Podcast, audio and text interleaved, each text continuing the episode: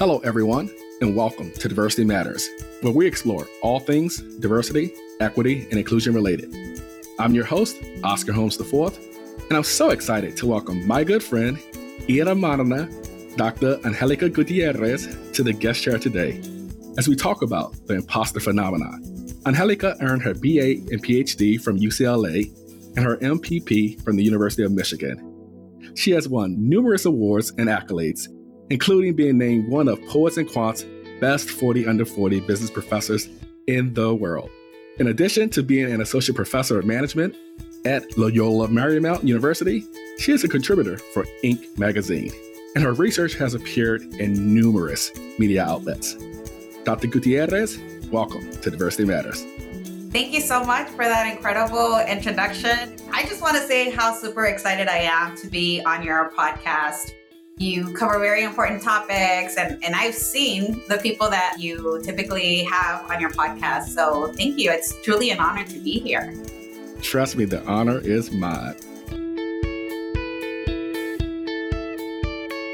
We'll be back after a quick word from our sponsor.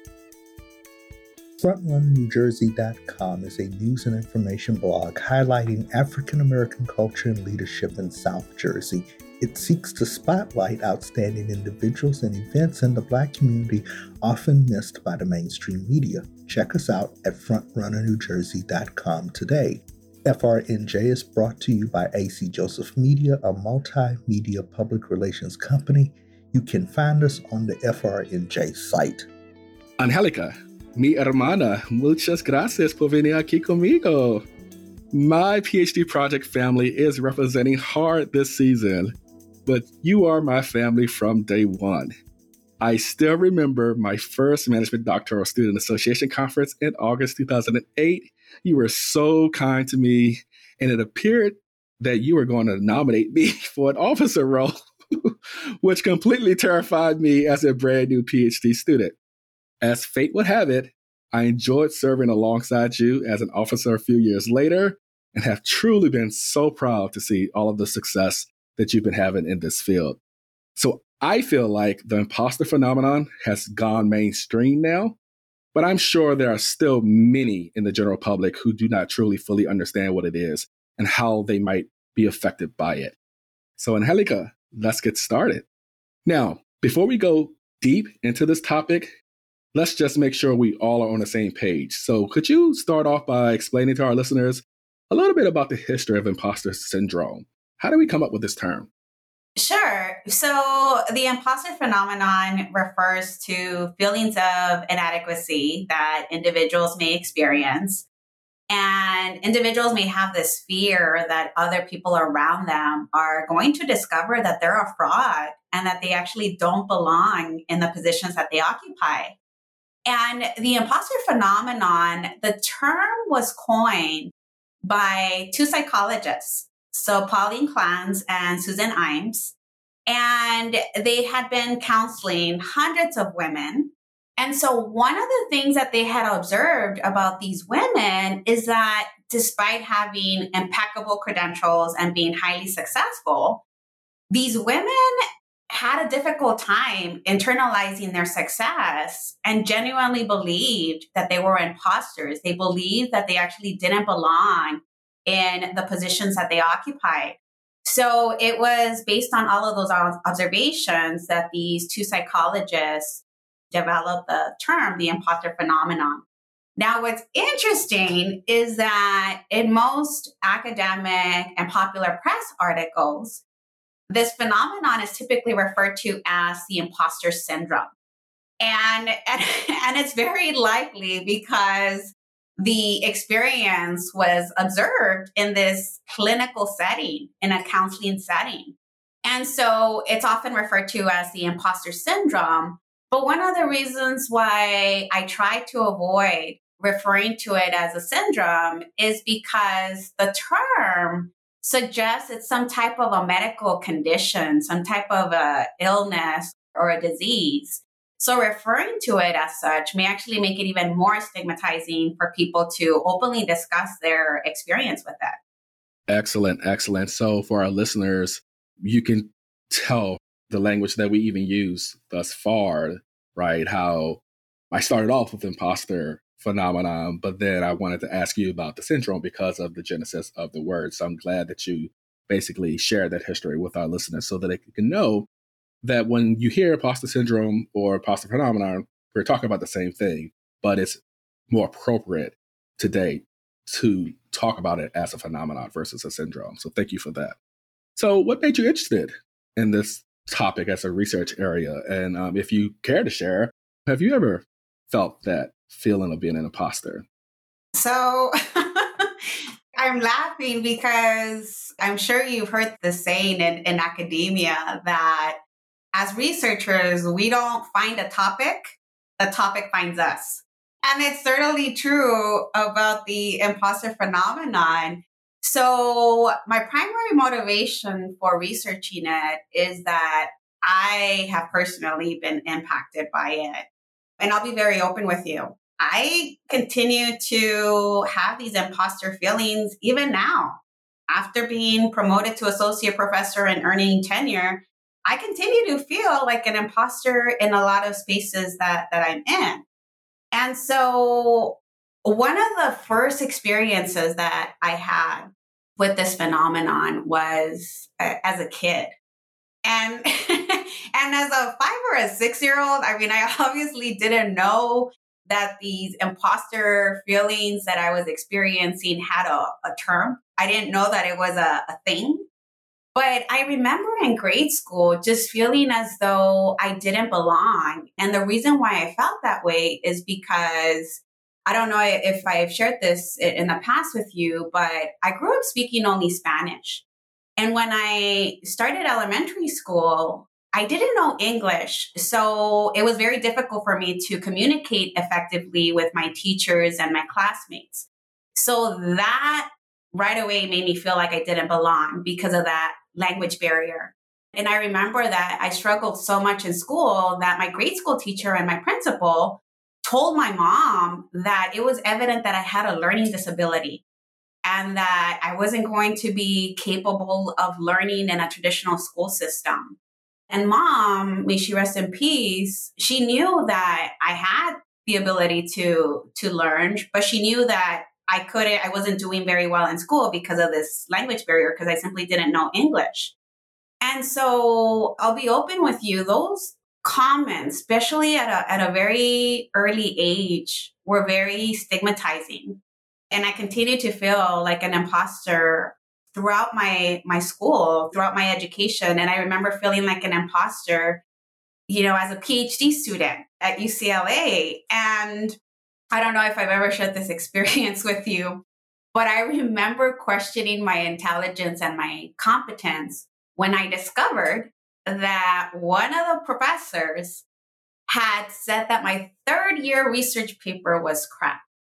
And so just hearing that was horrible. But how I discovered that that professor had made that comment was even more horrible because I I discovered it because one of my cohort mates, another doctoral student, had mentioned it to me. I'll never forget. I remember it was a Friday and I had just shared my third year research paper in a lab, which was intended, you know, to provide doctoral students like myself feedback on their work.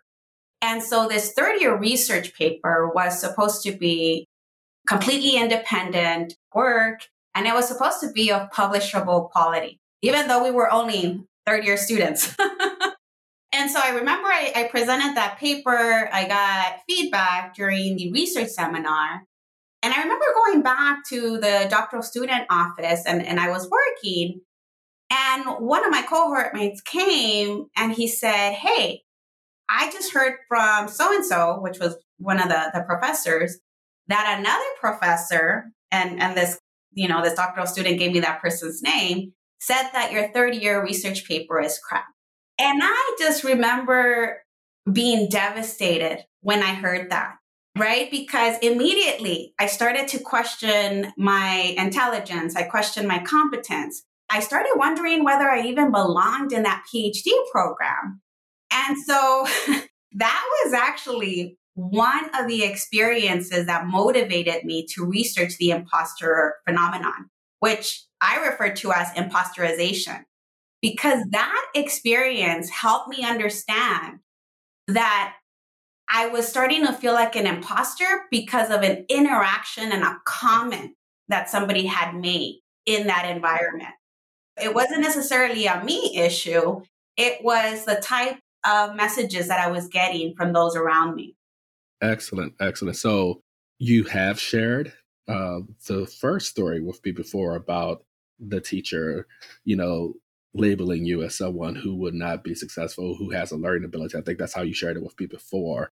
And so I want to say thank you for sharing it with our listeners because your story is so remarkable and so inspirational. And thank you for being vulnerable and willing to share that story because it will help so many people.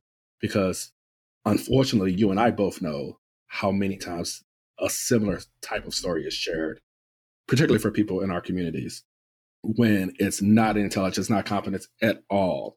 Like in your case, it was simply English was not your first language, right? Like how many students out there are English is their first language, but they're being told that they're dumb, they're stupid, they can't learn. Um, and so thank you, thank you so much for being vulnerable enough to share that with us because it will help. I know it will help so many people. And so many people, unfortunately, can identify with that story. The second one, you have not shared that with me. And so, again, like I really appreciate you sharing that. And, you know, for us being in this field of academia, we know it's a tough, tough environment and we always get constant rejections. So it definitely does a number to someone's self-esteem and their their self-efficacy, right? And so it's important to give feedback. Like no one is saying that that's not important in our field, right? It, we always need feedback. The reality is, particularly as a doc student, we don't actually do stellar work. That's why we're training, right? And so I like how you, through your presentations and through your writing, you are moving the conversation even further along to not think about it from an individual standpoint of a positive phenomenon for the person, but looking at the organizational level or societal level, the things that we do and calling it imposterization. And so you touched on it a bit more, a little bit in your early comment, but I want to ask if you could elaborate even more to explain to us this shift that you would like to see take place with imposterization and why it's so important for us to change that narrative as we think about this. Yeah, so absolutely. So one of the one of the things that I have found is so problematic about using that term imposter phenomenon or imposter syndrome. So one of the things that, that I think is so problematic about most of the research on the topic and also the discussions that we have about the topic. One of the, the things that I find so problematic is that the research and these discussions tend to focus on the individual, right? The individual is viewed as being the issue. And even when we talk about the strategies that are promoted, right, to counter these imposter feelings, these strategies tend to take this very fix the individual approach. So I, I'm sure you've heard of strategies such as recite positive affirmations or take an inventory of your successes. Well, those strategies may be very limited in their effectiveness if you're feeling like an imposter because of the environment around you, because of the organizations that, that you may be in. So, so that's why I decided on this term imposterization because it, it does take into consideration the role that the environment plays in triggering some of these imposter feelings, right? So it's not just an issue with us, it's an issue with the spaces that we find ourselves in.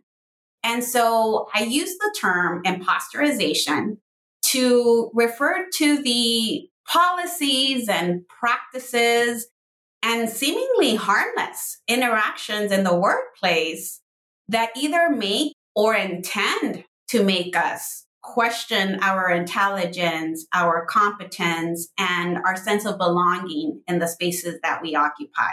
And I think it's it's very important for us to start changing the narrative and stop thinking about the issue as, you know, being an issue about the individual and really start examining how these environments are triggering the imposterization of individuals. I love that. I love that. So thank you for that explanation. And so going back to your example in grad school, right? Just to make it clearer for people, for our listeners, because uh, I do know a lot of people listen to this and they try to put into practice many of the things that we talk about. So, you know, you have a leader in an organization, eh, or in this case, academia, you have a supervisor or a professor, and they say, well, you know, if something is not to say this is the case for you, but just to give them the roadmap.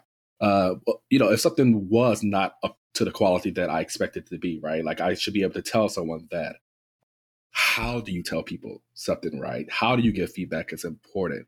Like, did you have a relationship with this person, right? So, what would be some of the advice that you would give to someone who, again, not necessarily your case, but if they do need to tell someone some feedback that is perceived to be bad, right? It's not good feedback.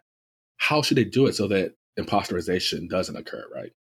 Yeah, that's such a, a great question. So, first, we can start off very simply by not calling the person's work crap. That type of verbiage, that those terms, that type of terminology has no you know place developmental right exactly it has no place in, in academia and, and you know what feedback is absolutely critical especially in our PhD programs. I mean, the whole objective behind a doctoral program is to provide us with training and to help us become great scholars. So delivering feedback is absolutely critical. One of the things that, that I have found to be very effective, and this is certainly something that I do with my research assistants, is you can express what you think is of value or what you think is important in the paper that they have produced and simply say, you know, I really believe that this paper could be stronger if you consider doing X, Y, and Z. Great way. You're delivering the same message. You're, you're still letting the doctoral student know that that work needs, uh, that that paper needs work, right? You're letting them know that there are different ways that they can strengthen it but you are delivering the message in a more effective developmental way as opposed to simply saying your paper is crap. And you know what? Yeah, a lot of our papers are supposed to be crap. right. Absolutely right. Especially at that early stage of a doctoral program, you're you're a third year student. You still have some way to go, right? There's still a lot of learning that you have to experience, a lot of classes that you still have to take, a lot of data that you still have to analyze, a lot of methods that you still have to learn. And that's part of the process, right? So just avoid uh, using those terms and simply be very uh, open with the student. Let them know that you're very interested in, in supporting their development, right? I appreciate what you asked. You asked me if I had a relationship I didn't have a relationship with the professor, right, who said that my paper was crap. And, and now that I think about it, perhaps I shouldn't have given much weight to a comment from somebody that I really didn't know. Um, I had a very good relationship with my PhD advisor. He was very supportive. He was terrific.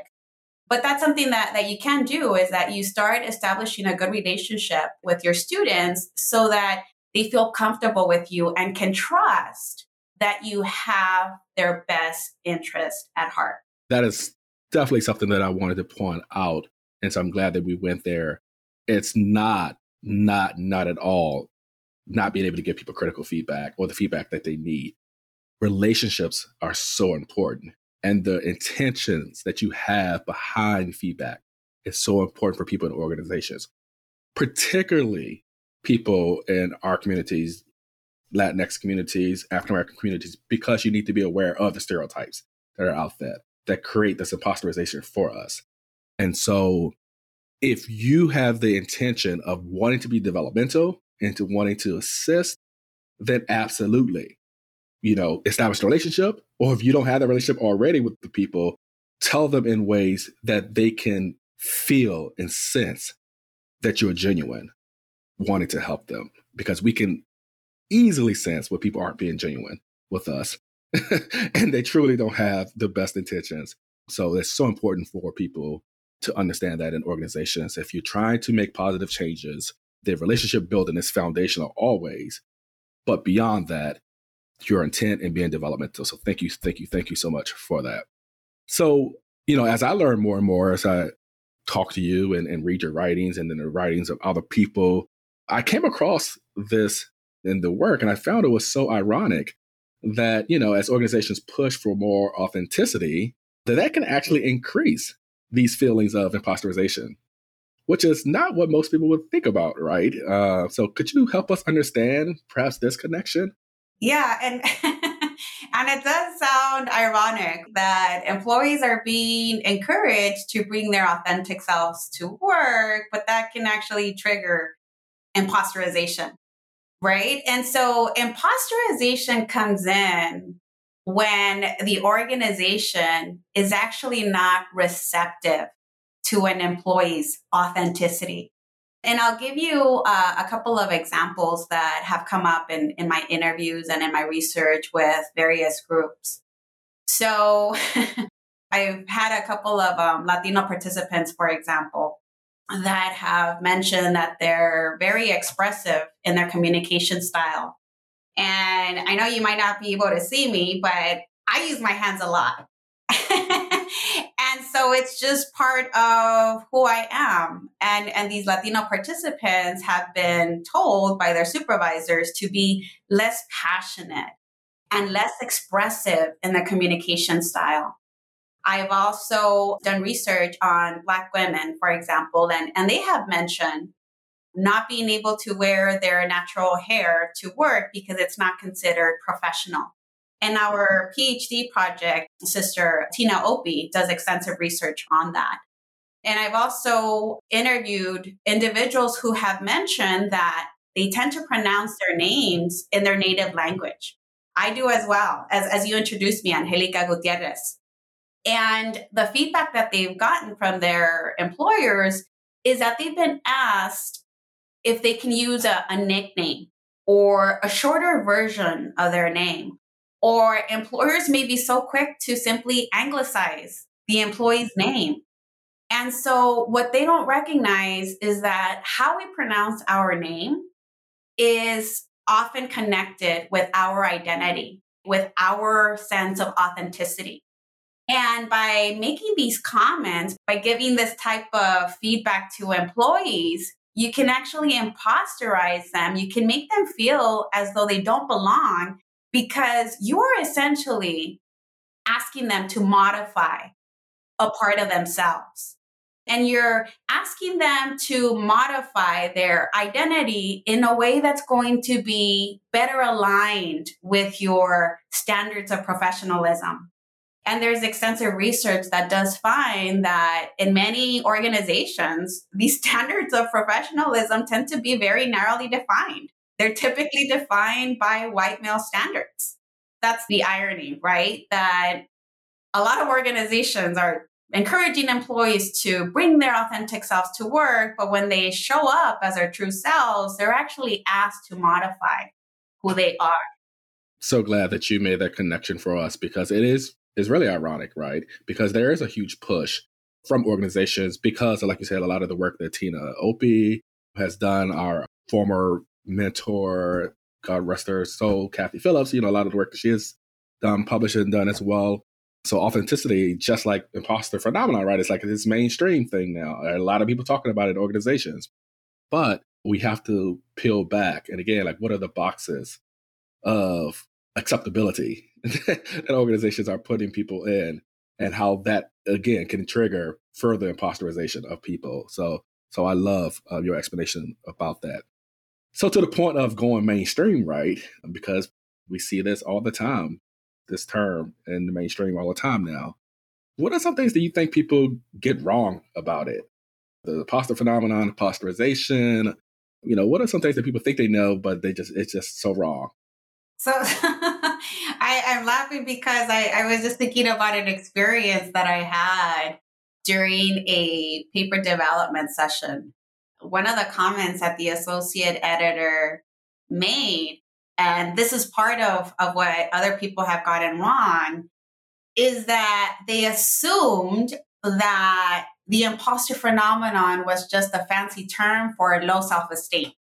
There's this assumption that imposter phenomenon or imposter syndrome just means that somebody doesn't have a healthy level of self esteem. And that's actually not true.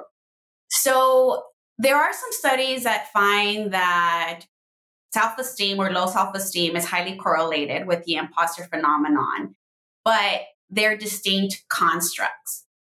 And one of the ways that I often explain the difference is that whereas low self esteem may keep us from applying for a position or low self esteem may keep us from applying for a competitive graduate program, the imposter phenomenon may not necessarily keep us from applying. We may very well go through the application process, but once we get that position or we get admitted, we tend to make external attributions for that success. So we're very quick to say, oh, I got this job or I got into this program just because I was lucky. Or they just let me in because they needed more women or people of color. So there's this tendency to make external attributions for that success. And those individuals may continue to have this fear that it's only a matter of time before somebody discovers that they actually don't belong in that position or in that program. So that's one way that I, I try to explain the difference between self esteem or low self esteem and the imposter phenomenon. So that's certainly something that people get wrong is that they equate them. They assume that they're the same thing and they're actually not. Something else that I have seen people get wrong is that when an individual expresses feeling like an imposter, when they mention that they don't feel like they belong in a certain space, some people are very quick to label their experience as imposter syndrome. Oh, you're just experiencing this thing. It's called imposter syndrome. And again, it, it places the burden on that individual to essentially fix him or herself rather than taking a moment and encouraging that individual to examine how the environments that they're in may be making them question their sense of belonging or making them question their intelligence or their competence. That's something else that, that I have seen people get wrong is that they're very quick to label people as having an issue with imposter syndrome rather than considering that the actual issue is imposterization. And so I am so happy that we're having this conversation because I definitely want after this episode when it's published for more people to get that right, for more people to start asking questions differently, and for people because I too experience imposterization like you, right? People will be amazed, but there are so many times where we feel like we're going to get found out like oh my god like like people are going to say your time is up. You do not deserve any of this stuff.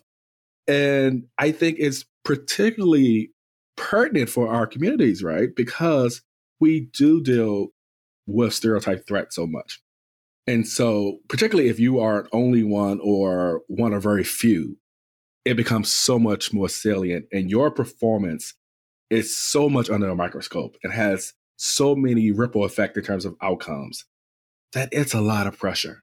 It's a lot of pressure. And if people would stop and say, you know what, Angelica, it's this environment and reaffirm like all of the great things about you, right? Or you know what, Oscar, you know, this comes up a lot in organizations in terms of how we get feedback or XYZ. I think that will be just such a refresher for so many employees, so many people in organizations, because clearly this work is important and has done great things for people to recognize, oh, there is a term, right? Like it's not just me, there's a term out there. But I love what you're doing in terms of, uh, yes, we, we've gone this far, but now let's go further in terms of just taking it from the individual and look at the environmental settings and changing that language around that as well. So I, I'm just so thankful for the work that you're doing in this space. And I know it's just helping so many people. So as we move along with trying to help many people, so let's talk about it. You, you mentioned a few things organizations can do, but I'm going to ask if you can elaborate a little bit more on some of the ways that organizations can eliminate or at the very least, right, we want them to decrease imposterization in their organizations. So help us out in terms of how you, because I know you consult with many organizations, and so some of the things that you share. There's quite a bit that organizations can do to avoid the imposterization of employees, right? So, so one of the things that I often encourage organizations to do is to carefully examine how their existing policies and, and practices, how how the way they do business may be inadvertently causing employees to feel like they don't belong in that environment. So that's one of the first steps, right? Carefully analyzing how certain policies and practices that you have in place may be imposterizing your employees. And one of the things that I have seen that can trigger or that can be a form of imposterization is pay disparity. And we know that there's federal legislation, right, that requires employers to pay employees equally if they're performing equal work. But we also know of extensive research that does demonstrate that there are pay disparities among employees, specifically between men and women, and even among women from different ethnic groups.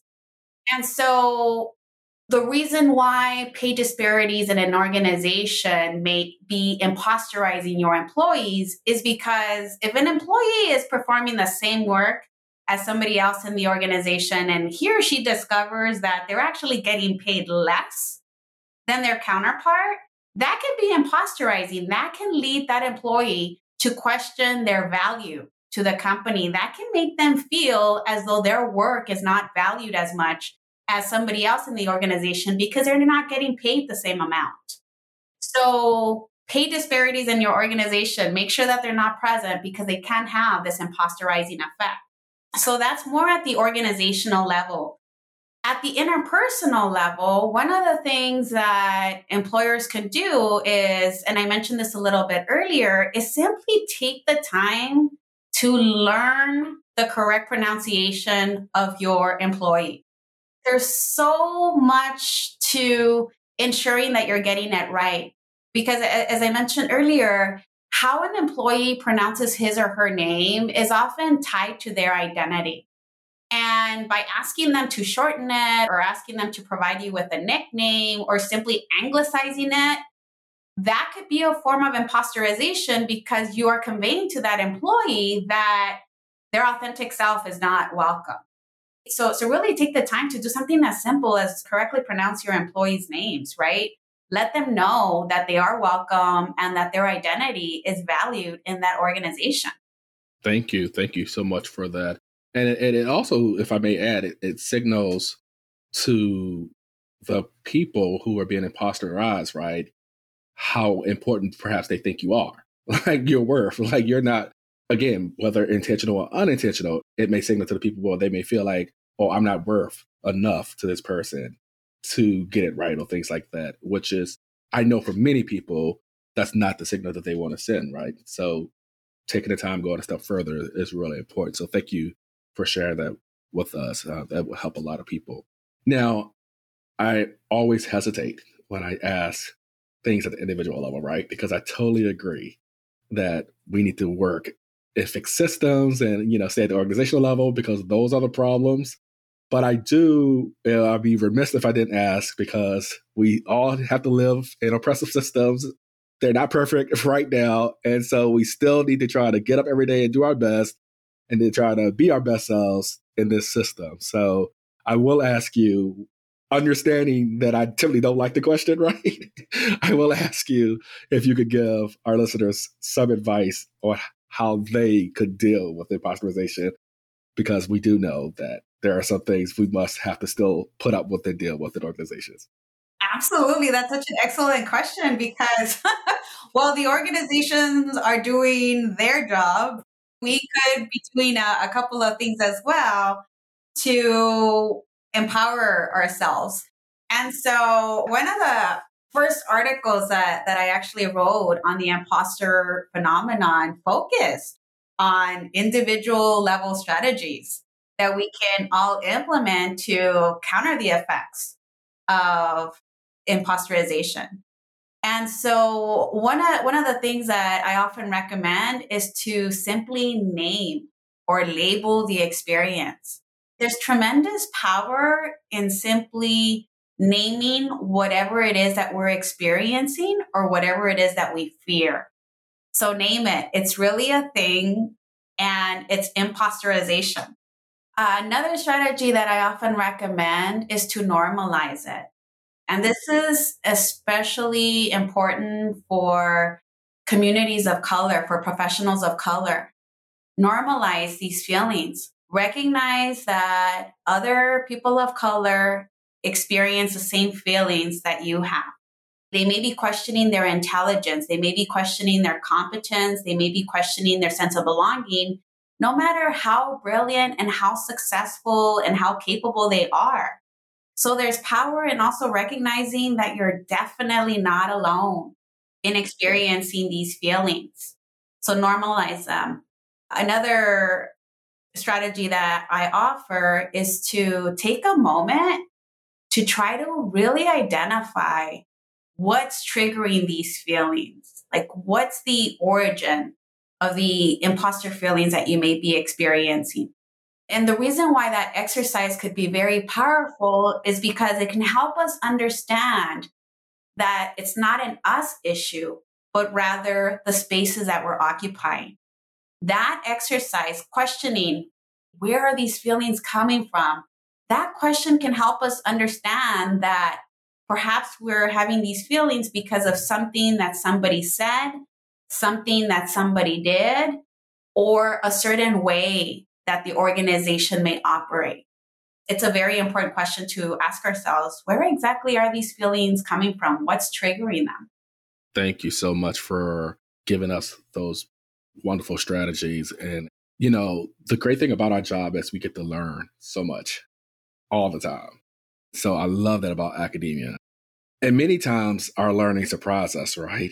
And so I'm curious if there are some like what is the most like surprising thing that you've learned about imposterization as you've been doing this research i appreciate what you just mentioned about learning being a process even for us as academics as professors and i can tell you that it's been a, a learning experience for me to conduct research on this topic because i started referring to it as imposter phenomenon, I really thought it was just an imposter syndrome issue.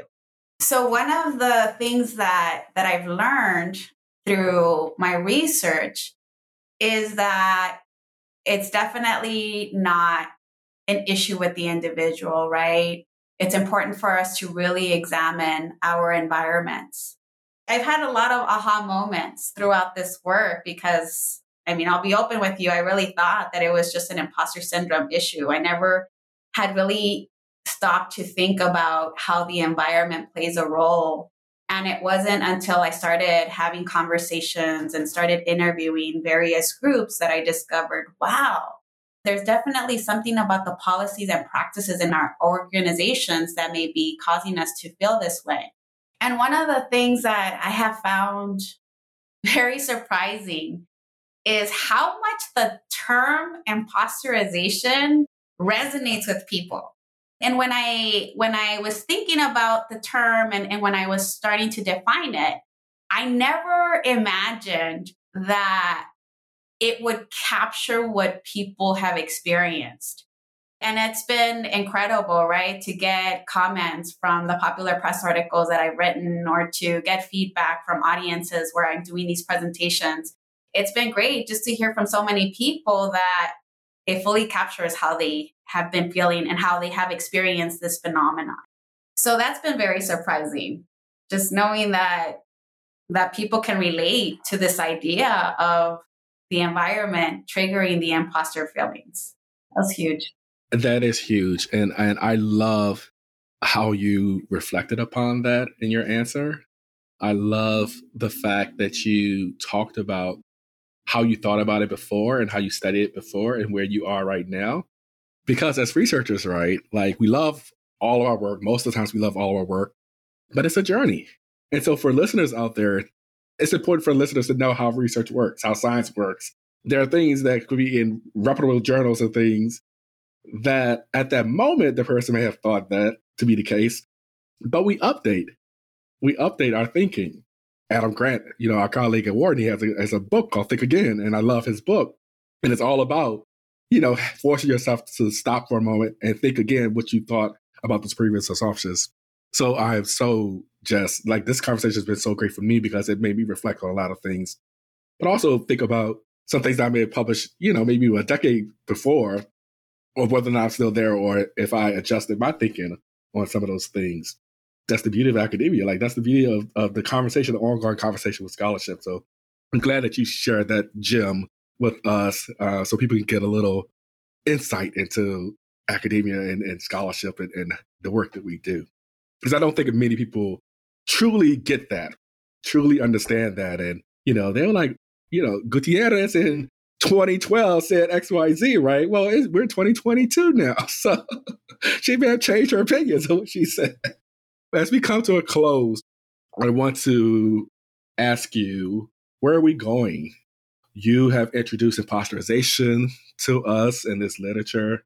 So, what are the new questions that you are interested in trying to explore answers to? Where do you see this research um, going? One of the things that I'm trying to focus a little bit more on are the specific policies and, and practices that current organizations have that may be inadvertently imposterizing employees. So I'm definitely taking a, a deeper dive in terms of what may be some of those internal structures that are continuing to imposterize employees. I'm also starting to research the specific measures that organizations can take to avoid triggering some of these imposter feelings in their employees. And it really comes down, well, a big part of it is being very deliberate in terms of the environment that you create for your employees and ensuring that that environment is going to be supportive and inclusive of those employees.